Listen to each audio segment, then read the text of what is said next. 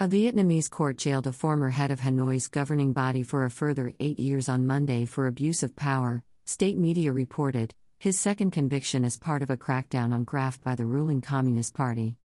Nguyen Duc Chung, 54, was found guilty of charges stemming from the siphoning of 36 billion dong, $1.57 million, from a public investment project, which he used to help a company owned by his family, state media said.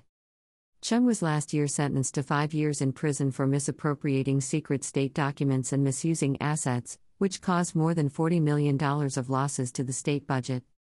His lawyer declined to comment on news of Monday's verdict. The once high flying Chung, a former Hanoi police chief, became chairman of the Hanoi People's Committee in late 2015. During his tenure, Hanoi successfully won the rights to host a Formula One race, which was later cancelled due to the pandemic. His arrest last year came as the ruling party stepped up its fight against corruption. $1 equals 22,960 dong. Reuters, December 13, 2021.